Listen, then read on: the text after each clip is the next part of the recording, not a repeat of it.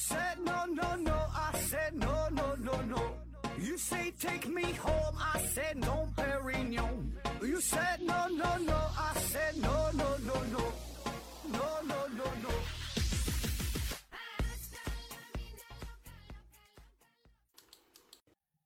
拼命探索，不计后果。欢迎您收听《思考盒子》，本节目由喜马拉雅平台独家播出。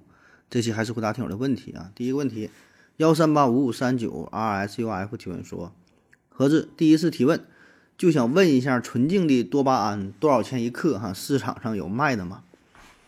啊，说想买点多巴胺吃是吧？这个多巴胺呢非常便宜，呃，多少钱？这我还真就没注意。我估计也就。几块钱儿，十几块钱儿，你上网一搜，盐酸多巴胺注射液，那保证不贵啊，保证不贵。这东西这相当便宜了，制造成本也很低，工艺也没有什么复杂的。呃，但是温馨提示你一下，就是你别指望说自己买点多巴胺啊，就喝下去之后啊，或者是给自己扎点多巴胺，就感觉到怎么怎么快乐啊，然后达到高潮啊，这不可能啊。就咱经常听说这个，呃。多巴胺，还有这什么内啡肽哈等等这些激素，呃，人体分泌多了之后就会产生快感啊，非常开心是吧？有有种这个爱情到来的感觉啊。那说那咱自己注射点多巴胺有没有用啊？嗯，基本的就是没有用了啊。就是这多巴胺呢，在临床上也有很多应用，但用它干啥的呢？哎，主要呢是升血压的，一般呢都是在抢救休克的时候，那血压很低啊，一看嗯七十三十对吧？血压不行了，哎，用这个它有一个，呃，收缩血管升血压的作用。但是说你企图靠这种人为注射的方式给你带来快乐，产生爱情的错觉啊，那你就呃别指望了啊，你就别指望了啊。当然能把你抢救活了也是一件挺快乐的事儿啊。那说为啥这个多巴胺你靠注射不行啊？你这个它是大脑自行分泌的，你靠注射的话，它也就是它没法到了大脑这个特定的区域。它它你打再多它也没有用啊！本身这个大脑有一些什么血脑屏障啥的，你这个药物没法到达指定的区域发挥这个作用啊！你可往往大脑上直接扎点多巴胺可能有用啊？就不知道哈，不知道有没有这个实验啊？下一个听友二三五二七二八四提问说：感冒与受体啊，感冒与受凉有关吗？啊，感冒和受凉这个有关吗？就是。有有一定关系，但并不是绝对的关系。呃，怎么理解啊？就是感冒它主要原因就是病毒嘛，对吧？感冒病毒入侵你的身体，然后你就感冒了啊。那当你受凉的时候，就更容易感冒，因为你受凉的时候，可能机体的免疫力下降啊，就给病毒入侵提供了更多的机会。但是说如果只是受凉的话，也就没有病毒，干凉干冷没有病毒，它也不感冒，对吧？你看北极熊它企鹅哪有感冒的，对吧？就你去北极。可能你也不会感冒，你没有你要没有病毒的话，单纯就是冷的话，那就冷呗。下一个啊，盒子啊，怎么拒绝别人？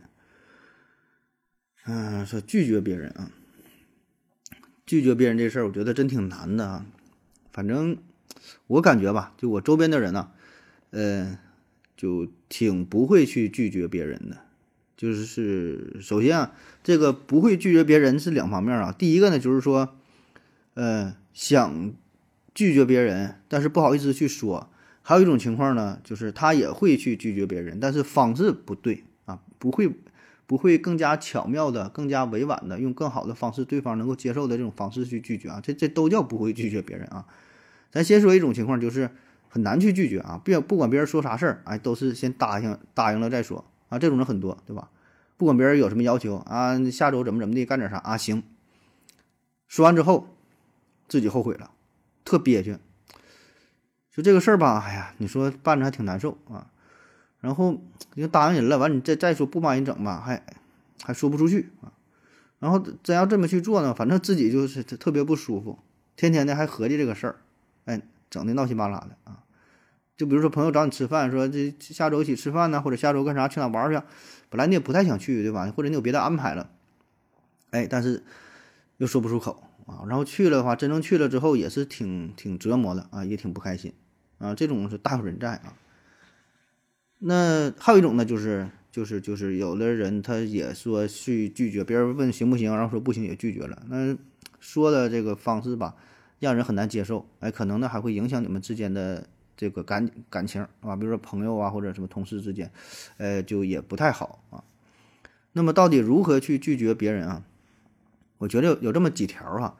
第一点呢，就是你得先学会倾听啊，就是别人跟你说话的时候，你先听清楚啊，对方他的诉求是啥，他有什么，他有什么想法，他有什么要求，他想让你干啥，他提的这个建议是啥，先让对方把这话呀说完啊，说的完整了之后，你听一听啊，不要急于打断对方，对方先说啥，然后你先你上来就说啊不行或者是不行啊，你先别着急下判断，就是把这个来龙去脉弄清楚。第二呢，还是保持一个良好的心态。就对方提出某一个要求或者希望你如何如何的时候，这只是他的希望，对吧？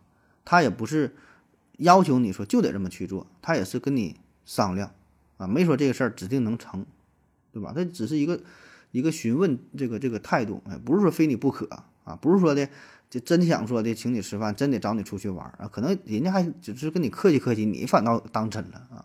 所以呢，这个你也不用有太大的压力，对吧？就是给你出难题的人，他也不是什么好人，对吧？你你既然他询问你了，你就有拒绝的权利，毕竟主动权还是掌握在你的手中，对吧？这个时候就是心态还是要调整好，摆正，对吧？不是说我必须答应啊，我为啥必须答应？我可以拒绝的。那么拒绝的时候啊，怎么去说这个话？呃，我个人感觉吧，还是尽量简洁、肯定、直截了当，你别拐弯抹角。就有的时候，有的人也想去拒绝啊，说了半天吧，对方没听明白你啥意思，你是想去还是不想去啊？自己你还挺难受，感觉说，我这么话，我这么说你能听懂吧？对吧？自己觉得应该我说的挺明白，但对方呢不知道你什么意思啊？我憋屈了半天还没拒绝成，那整的呢还更难受，对吧？所以如果要是拒绝的话，你就三言两语说清楚啊，我就就不去啊，或者怎么地呀？不行啊，啊，因为你说再多的理由，找找找再多的借口。你毕竟也是拒绝了，对吧？你拒绝了，你就就不用这么磨叽说了，这就完事儿了啊。嗯，当然，如果要是可能的话呢，可以就简单的说个一两句话，简单的说一个理由啊。比如说，人说你周末出去玩啊，或者干啥，呃，你说不行，你说这周末呀，我有安排了啊，我有另外一个活动或怎么的，简单说一两句也就完事儿了，对吧？对方能听得懂啊。所以呢，不用说找一大堆啊，说的乱七八糟的。啊，是说的很长很长，对方呢也不爱听啊。反正总之吧，还是多一些真诚，少一些少一些套路啊。然后尽可能再补充一句说的，呃，哎呀，这次没能帮上忙啊，或者说怎么，就是下次再有机会的。哎，那如果对方情感情商也足够高的话，他也能理解你的意思，他也能听得懂，也就不会再纠缠于你。下一个问题，下一个问题，思考盒子套盒子提问说，盒子老师你好，呃，我看很多这个。美国电影啊，还有外国电影，呃，剧情里啊，经常遇到中国人说中文的情节啊，他们的中文配音连我们中国人都听不懂说的是什么，感觉完全不是中国人说的啊，得对着字幕反复看才能反应过来，比英文还难懂。按理说呢，制片方找个真正的中国人配音应该不是难事儿啊，为什么现在配音还这么拉垮？谢谢何老师的回答。呃，你说这种情况我还真就没太注意过哈，我觉得还还行吧。说怎么就是外国电影当中有中国人说中文中国话的情节，我感觉还行啊，还能还能听懂啊。呃，那你说这种情况，我试着瞎分析一下哈。一个呢，可能就是因为本身这个电影呢，人拍完之后，主要还是面向于美国人，面向英国人，就是就是也说母语的人家这这个人，对吧？那你说外国话，你说中文说什么随便说啥，人家也不会在意，对吧？随便说几句，意思意思，一听是汉语的发音也就 OK 了，啊，那就算是在中国，那我觉得也是，不是所有人都能讲好普通话，对吧？就是咱们觉得好像，哎，这不说都是普通话吗？那是因为你跟你周边的人接触的比较多，嗯，对吧？咱很少说的。谁能说没事就是天天出国或者全国各地要哪走啊？没有，还是生活在你自己这个家乡，就这么个地儿，接触就这么多人，所以呢，大伙儿说话你都能听得懂。然后再加上你看电视、看电影当中，基本说的都是普通话，对吧？这个是因为强制推行普通话的政策。那有很多的也是演员，如果他说的不是普通话的话，那是后期的配音。对吧？所以呢，我们啊给我们的感觉就是，哎，大伙儿说的都是普通话，都能听得懂啊。但电视上说的确实普通话，但是你身边人说的并不一定是普通话，对吧？这个是呃我们所处这个环境，而对于外国电影来说，那人家就无所谓了，什么普不普通话，对吧？是个汉语就完事儿了，反正下边还有字幕跟着呢。那再加上就是外国电影里出现的那些呃华人，那些华人，对吧？他都是生活在国外很长时间了，他更多的可能真的就是说英语啊，普通话他也不是说不会，就是说汉语不是不会，但是说的并不一定那么普通。说的还真就不一定有我好呢，所以呢，就是不并不像你说的，就是外国电影当中说的随便找个中国人，对吧？这普通话不就能配音说的挺好？还真就没那么简单啊，没有那么简单。下一个问题，尼克尔里提问说：何子大师，请教一下，普朗克长度和普朗克时间是人为规定的最小长度、最小时长吗？还是说这两个长量就是宇宙当中最小的长度和最小的时长，不可能更小了？嗯，普朗克长度这个并不是人为规定的，并不是人为规定的。说我把你设定成多长啊？这个是算出来的，就是一个客观的结果，它就是这么长。呃，跟什么引力常数啊、光速啊、什么什么这些，就是咱这个宇宙宇宙本身的这个数值所所所决定的。呃，跟人类规定无关，跟是否有人都没有关系。它它就是就是这么大。下一个问题，飘扬。飘海刘洋提问说：“脑机接口能否实现人与动物之间的沟通？动物与动物之间的沟通？”啊，说脑机接口这个事儿啊，那我感觉脑机接口如果成熟之后了，就科技足够发达，完全可以实现人和动物的沟通啊。当然，这个沟通就是看沟通到哪个程度，对吧？沟通到哪个程度，就是这个人类沟通来说是用语言，那动物它是否能够进行沟通？就像两个狗之间互相叫。对吧？互相叫，它是否真的就进行在沟通呢？这咱也不知道，那沟通是啥，咱也不知道呢。反正按现在的这个发展的趋势，我还是这个觉得挺有希望的哈。那比如说，二零零二零二零年，二零二零八月份，呃，埃隆·马斯克嘛，不就用了三只小猪做实验嘛？三只小猪往脑上整个这个脑机接口，然后说进行这个人猪对话啊。当然，这个人猪对话只是一个非常非常非常粗浅的、非常初级的啊。但我觉得以后。能，反正拭目以待吧。下一个问题啊，嗯，M E N G J N 提问说：盒子你好，呃，请问呢，鸡下蛋之后为什么要叫叫一会儿啊？是表达兴奋之情吗？啊，鸡下蛋之后为什么叫？哎，高兴呗。下蛋时候疼啊，下完了放松了就疼疼呗，就就就高兴呗，对吧？像生孩子，你自然生产的时候生孩子多疼啊，都生完保证是开心呗，对吧？高兴。还有可能也是。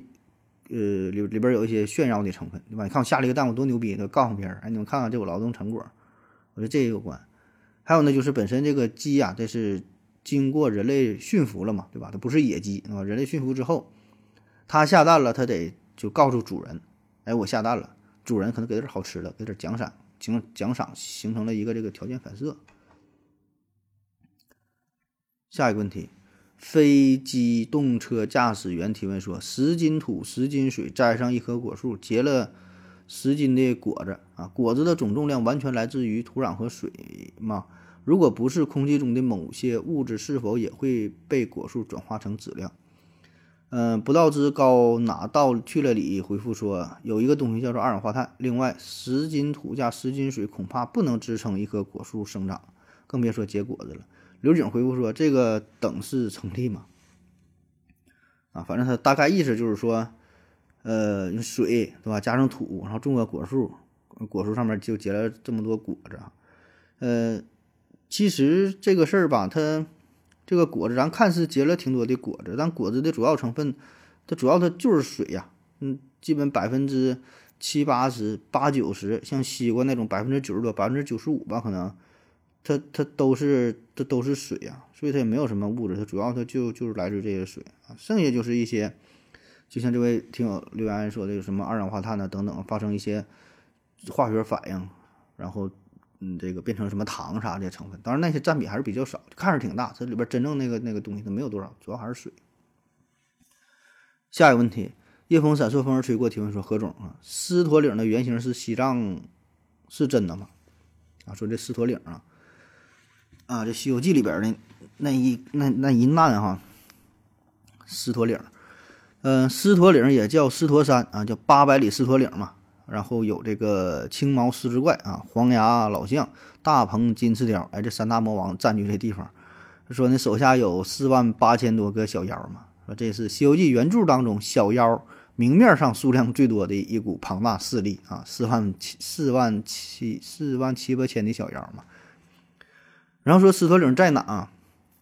狮驼岭在哪？说法不一，有的说是在云南的，有的说是在西藏的啊，又说是在印度的，啊，反正哪都有啊。这个呢，咱也不知道确切答案是啥，吴承恩也没告诉咱们，但是咱可以瞎分析一下，对吧？瞎分析呗。有这么几个切入点啊。第一个呢，咱可以看一看狮驼岭这一个章节出现在整个《西游记》原著当中的哪一部分？你看哈，整个《西游记》是一百一百回嘛，对吧？一百章回。那狮驼岭这一集呢，是出现在第七十四章，叫“长庚传报魔头恨，行者思维变化能”第七十四章，基本呢就属于全书的百分之七十四这个部分，都大约就是四分之三这个部分啊。当然，严谨的说呢，《西游记》这这本书呢，不是上来就取经，上来就这个九九八十一难，对吧？最开始是交代孙悟空的一些来历，他的身世，呃，怎么学徒啊，然后大闹天宫啊这些事儿。正式开始呢，是从第十三回。然后师徒四人踏上西征之路，对吧？前边这个十多回呢，是是是跟这个取经无关的，哎。那么你按比例于换算的话，这九九八十一难当中，狮驼岭呢，大约是在整个劫难的百分之八十五左右，比较靠后。比较靠后意味着啥呢？就离东土大唐越来越远，离西天越来越近，对吧？西天在哪？这不是去这个印度吗？那么再结合整个他西行的路线，从大唐到这个。印度啊，这个路线找到百分之八十五这个地儿，哎，一看在哪儿呢？哎，就是现在巴基斯坦和印度交界的地方，啊，比较偏北，交界偏北这个地儿，啊，这是一个思路啊。然后呢，我们再结合这狮驼岭，它有什么特征？狮驼岭刚才说了，三大魔王：青毛狮子怪、黄牙老象、大鹏金翅雕。这里边啥？狮子、象、呃，金翅雕。你看看这些动物啊。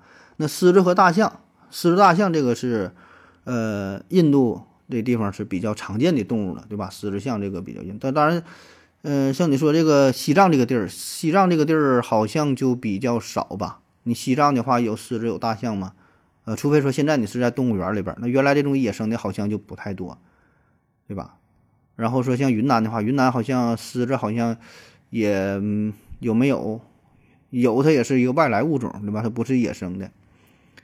那么综合来看呢，还是这印巴交界地方呢是是是比较比较靠谱。然后这边还有啥呢？哎，大鹏金翅雕，金翅雕，大鹏金翅雕呢这个物种呢，它的亚种叫达芬尼亚，它呢是分布比较广泛，但是不常见。就说这个它挺它分布哪都有，但是并不多，并不是成群的存在啊。呃，鉴于我国的一些山区有。特别呢是在喜马拉雅山脉高海拔的地方有这个金翅雕，啊，这个是达菲尼亚种啊，还有一个呢是呃卡纳顿西斯种啊，它呢是繁殖于内蒙古东北部，越冬呢在东北长白山区，呃，当然有少数一些就迷路的飞丢的一些能飞到这个东南沿海的省份也有，但是比较少啊，基本的就这几个种，就是跟咱们国家啊有一定关系的，或就是说这咱们这个周围国家吧。那么与《西游记》这个路线有交集的地方，基本就是喜马拉雅高海拔的地区。哎，所以这样综合来看呢，就是在巴基斯坦的北部地区，叫拉合尔这个地方，还是比较呃高度怀疑的。这地方就是狮驼岭啊，拉合尔这个也是巴基斯坦第二大城市啊，曾经是乌木尔帝国的首都啊，有巴基斯坦灵魂之城。而且最重要的是呢，这里也确实有记载，在公元六三零年，中国唐代高僧玄奘曾经来过这个地方访问，所以呢，这样就联系在一起了，这个事儿呢就说得通了。下一个问题，夜空闪烁，风儿吹过，提问说何总，古代航海家发现新大陆的时候，他们是如何进行交流的？啊，说这个航海家哈到了当地，比如说来了非洲一个部落啊，跟酋长唠嗑咋说对吧？这个话怎么交流啊？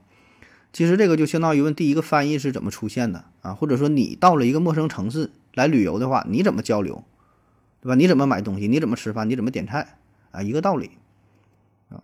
所以这个其实咱想一想哈，也并不复杂。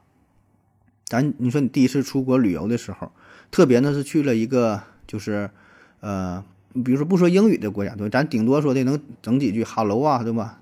会说个这个就英语能整两句儿啊。你那那那个要点水，要点 water 啊，要点 food，要点食物。你这别的话你不会说，那你怎么办？你也不可能活活被饿死。你可以比划呀，用些肢体的语言呐，对吧？你指着自己嘴呀，指点什么东西啊？你要买什么东西，所谓比划，对吧？还是可以交流的。而且你可以这样想啊，一个婴儿来到这个世界上，他什么语言都不会，什么也不会说，慢慢的也能学会，对吧？所以呢，就是这种模仿呗。那么，当第一个航海家来到一个陌生的大陆啊，可以拍拍肚子，指着自己的嘴，对方多半明白啊，这是饿了，这渴了，要吃东西啊。所以都是从这些最简单、最基础的词汇开始，一点点的积累沉淀下来，然后双方这语言就可以互相翻译。那只要积累的时间足够长啊，就可以固定下来。就可以有翻译这个职业出现。下一个问题，达拉货架提问说：虽然大部分梦啊都会被忘记，但是呢总有记住的啊。我想问的是，大脑是怎么区别记忆里哪些是真实的梦，哪些是想象的？正常人正常人应该是都能分得清啊。有人说记忆啊是可以通过引导去植入和篡改的，我本来不信，但是时间很久的记忆呢，我真的是记不清了或者记混了，所以呢也有点信啊。但最后是不是？有可能是真实的、梦里的、想象的，都混在一起，根本就分不清。怎么才能避免这种情况出现？这个朋友说，如何区分呃梦境中的记忆和真实发生过事件的记忆啊？或者这俩有什么区别呢？我们 时间久了之后，是不是大脑分不清了？呃，我感觉这个事儿吧，真的挺难的哈。反正就我所了解吧，就我对于这个。呃，脑神经学的了解，好像大脑没有专门的分区，就说单独划分这一片儿哈，说是记录这个梦境中的记忆，没有，对吧？就是它它它都是混一起的，它都统一放在一个仓库里，不管你是做梦的还是真实的。那我们之所以能够区分，是因为我们足够的理智，就是我们呃是靠你理智的去分析来区分二者。而不是因为，呃，记忆的内容存放在了不同地方，啊，这个是两事儿。就像说，你把这个苹果和梨呀，它放在了一个仓库里边，然后你拿回来，你看出这是苹果，这个是梨，你这么区分的，而不是说把苹果和梨本来就放在了两个框里边啊，一看这个框就是苹果，一看那个框就是梨啊，不是这样的啊。所以呢，这个说怎么区分啊？我觉得也没法区分，时间久了可能确实那就记不清了，你也不知道这个是做梦还真的。嗯，如果想确认的话，就可以找一些人证物证，对吧？找一些问问朋友，哎，我记得好像咱俩一起去哪个动物园玩过，去没去过？朋友说不可能，保证没去过。你说啊，那可能我是做梦了。嗯，反正这个也不知道，没没没没研究明白啊。下一个问题啊说，何志兄弟啊，我有两个问题请教：海洋的面积啊占百分之七十一，但海洋的体积呢占地球的百分之零点一二六八五啊，也就是海洋下面呢是陆地，去掉海洋的地球就是块大石头。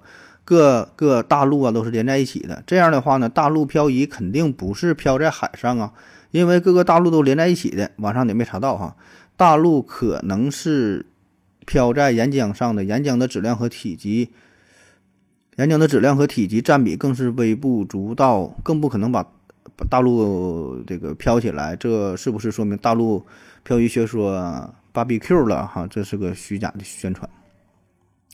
关于这个大陆漂移学说，嗯，大陆漂移学说这个是魏格纳提出来的哈。据说他是住院期间躺在病床上没有事儿啊，正好看到对面墙上挂着一幅世界地图，然后觉得吧，地世界地图不有这些几大板块吗？这板块呢都能应该能对在一起，哎，特别是你看这个大西洋两岸就能完美的贴合在一起，原来是一起的分开了啊，他就有了这个大陆漂移的这个想法嘛，提出了这个这个学说。后来呢，人们确实也是找到了一些证据啊，比如说，在两个相离比较遥远的、距离遥远的大陆的上面，找到了一些相似的物种，啊，然后就推测嘛，说这个物种可能原来就是原来他们是在一起生活的，不管是动物、植物还是啥的，后来呢，这个逐渐分开了，当然直到现在呢，这个也是一种假说，你也没有办法完全去印证这个事儿，也没有办法去否定这个学说，对吧？毕竟它这么漫长的时间，你很难进行一个长期的观察。啊，上些上述这些证据呢，也可以用其他的假说呢进行解释啊。那么回到你这个问题吧，哈，是否能就是完全否定这个事儿啊？呃，说去除地球表面上的海洋，只留下呃地球的话，就块大石头，对吧？这大石头联系它怎么漂的呢？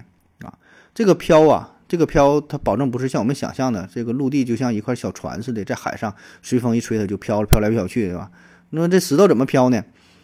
这个板块啊，确实是可以运动的啊。就是你你提这个事儿呢，并不足以否认嗯这个板块运动学说。就是板块确实可以移动，它这个移动跟这个海洋关系并不大啊。在一九六八年，法国地质学家勒皮顺啊，他呢是把地球上的呃岩石，就是这个板块分成六大板块，所有这些板块都是漂浮在流动的地幔软流层上。地幔呐，地幔就是咱地球硬石头下边有一层软乎的。啊，像岩浆这种，就是在上面，在这上面漂着的，所以这个地幔它比较柔软，它也是流动的，所以呢，地壳和地壳就是确实表面的这个地壳大石头是在用的，是在运动的，它联系在一起，它连在一起，它也可以运动。当然，这层就非常非常深了哈，大约在地表以下一百公里左右啊，咱们是远远也是也是达不到这一层，你也探索不到这里，只是咱分析了啊，但是你现在人人为能力还很难到达这里啊。所以呢，现在不管是就是咱看到的陆地，还是咱看到的海洋，海洋也没有那么深，对吧？就是都是再往下很深的事儿了，都是漂浮在地幔之上，它都是在运动的啊。这几大板块：太平洋板块、亚欧板块、呃美洲板块、印度洋板块、非洲板块、南极洲板块几个板块，它都是漂浮不定的，都在运动。而且呢，现在有证据表明嘛，就是有一些山，就是咱珠穆朗玛峰，对吧？它也不断升高往上涨。而有一些像地中海，哎，不断的消失，越来越小，啊，这些都是都在变化，都在变化。下一个问题啊，不知道高哪道去了？里提问说，最近提问的比较少，我来加加人气儿啊。我这几天看冬奥会，发现一个有意思的事儿，就是花样滑冰的女运动员穿着非常暴露性感，是因为穿的少有利于旋转跳跃吗？还是因为裁判呢男的比较多啊？像短跑比赛时穿的这个短裤背心儿，为什么？速度滑冰不穿短裤背心儿，而是全身包裹的运动服啊。说这个看冬奥会啊，冬奥滑冰那花样滑冰运动员穿的非常暴露啊，看起来很性感啊，确实很性感，都很漂亮，身材也好，穿的也少，对吧？那为为啥这么穿？这之前好像有人问过类似的问题，问那个跳水的还是女排的，反正也是就是一些体育项目，一些女运动员穿的就比较比较。比较简单啊，比较暴露啊，大大长大长腿，挺挺性感。为啥这么穿啊？那么这背后有什么不可告人的秘密吗？是吧？他们就不怕冷吗？特别是花样滑冰，对吧？穿这么点儿多冷啊！那同样冰上比赛，你看别的那些滑雪啥的，穿的挺多的啊。还有像冰壶球也是，对吧？起码那衣服裤子严严实实的啊，唯独花样滑冰运动员，哎，敢这么穿啊？咋回事啊？这个他也是一点点进化来的啊。最开始呢，花样滑冰的这个服装呢，它也是穿的老多了，长衣、长袖、长裤，就跟你穿大羽绒服差不多。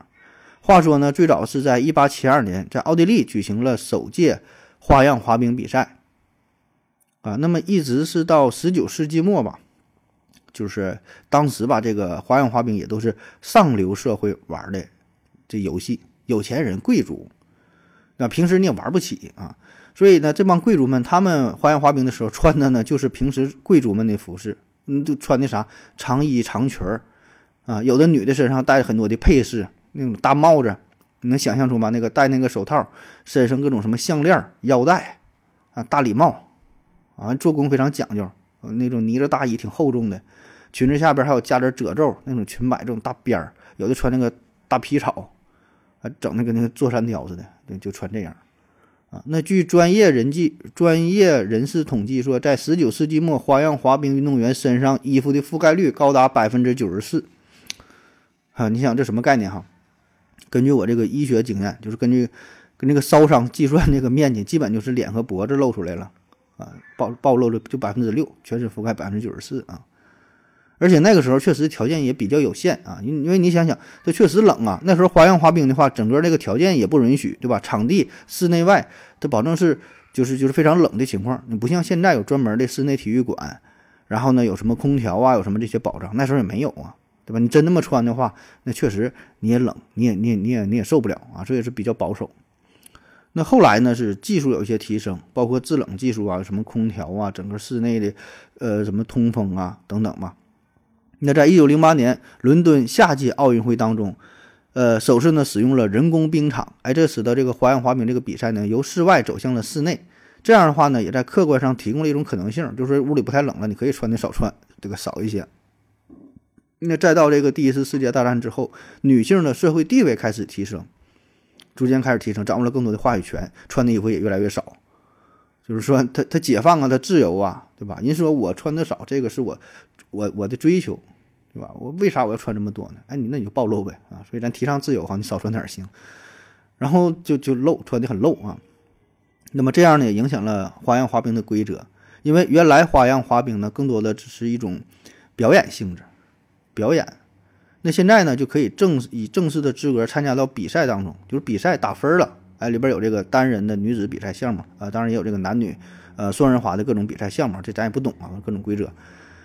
而且呢，这种竞技比赛也不只是上流社会专属的游戏，也开始走进平民百姓当中，因为这个。成本呢开始降低，大伙儿都可以玩儿。那么这个时候呢，服装上也发生了明显的变化，对吧？就不再像以前那么繁重了，衣服呢越来越简洁，裙子呢越来越短，哎，甚至短到了膝盖以上。那在一九二四年，法国呃举行了第一届冬季奥运会，那花样滑冰啊，花女子花样滑冰就就是有了这个这个这个比赛啊。那么这个运动员开始就是穿不过膝的短裙的比赛服了。哎，这个是一个重大的突破啊！当时有一位挪威的选手，只有十一岁，一个小女孩，叫做索尼娅·海尼，呃，这人非常非常有名啊，在花样滑冰界都是这个鼻祖啊，大师级的人物啊，叫索索尼娅·海尼啊。完，他穿的就非常少，很暴露啊，所以当时裁判一看，哎，我穿这么简单啊，直接给满分了，保送第一名，后边你们不用比了。当然这这我瞎说的啊，反正他确实取得了很好的成绩，他技术水平也很高，是夺得了三次冬奥会的冠军，十次世界冠军，六次欧洲冠军，啊，就这小丫头啊。那么在他的这种影响之下，就是在他的号召之下啊，个人魅力的影响之下，花样滑冰的表演服的尺码是越来越缩水啊，越来越短，越来越小。那在一九三六年，在加米斯帕腾基星冬奥会上，呃。这种以前的那种过膝的臃肿的那种表演服就正式退出了历史舞台，哎，取而代之的就是类似于现代化的现代式的这种这种这种这种呃服装了，哎，就是连体的衣服加上短裙摆，哎，基本就开始定型了，就咱现在看那种，只不过比这个做工没有这么精精细，可能还稍微长一点，但大体上已经有了这个雏形，所以这样的好处就是啥呢？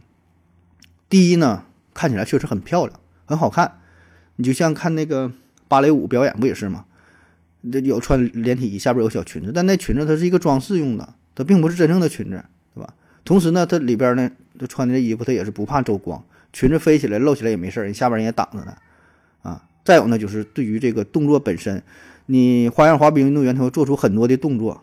高难度的动作，腿说弹一弹，说放下放下来，所以呢，你这么穿的话，也是最大程度上减小了服装对于身体、对于关节的束缚，表演起来更加轻松自如，可以更好的做出这种高难度的动作啊。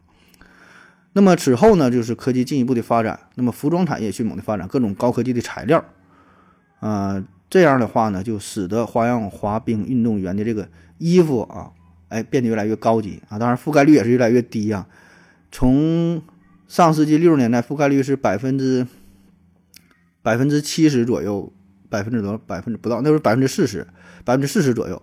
后来呢，降到了百分之三十。到了八十年代，不有这个比基尼开始流行了吗？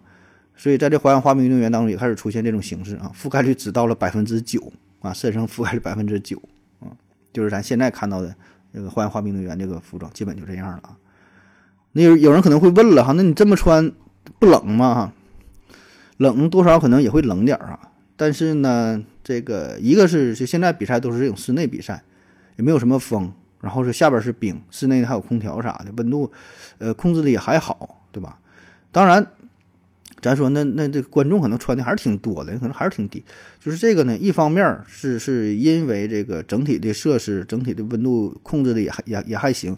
另一方面，你想想，他滑冰的时候，运动员他大量的运动啊，旋转、跳跃永不停歇呀，他他出汗他也累呀，对吧？你冬天你出去跑一圈你也出汗，你也感觉哎好像就不冷，对吧？再有呢，就是你看着这个花样花样滑冰运动员，感觉好像就穿个比基尼啊，实际上也不是，他他有这个打底裤，有打底衣。一般都是肉色的，你远看看不出来。你有时候给你特写，近距离一看啊，有的那个肉肉色的有这个衣服啊，就像冬天女生没有穿那个光腿神器，离远看了就跟那个露大腿一样啊，那个肉色的啊，看起来很性感。那不冷吗？哎，真不是，外边有一层，可能还挺厚呢，里边加绒啥的不知道，各种高科技的。那人家运动员穿的保证就更好了，对吧？又有观观赏性，又不冷，又不怕走光，还随便你们看，还能取得好成绩啊。好了，感谢各位的收听，谢谢大家，再见。感谢您的聆听。如果您也想提问的话，请在喜马拉雅平台搜索“西西弗斯 FM”，在最新一期的节目下方留言即可。欢迎您的参与，我在这里等你哦。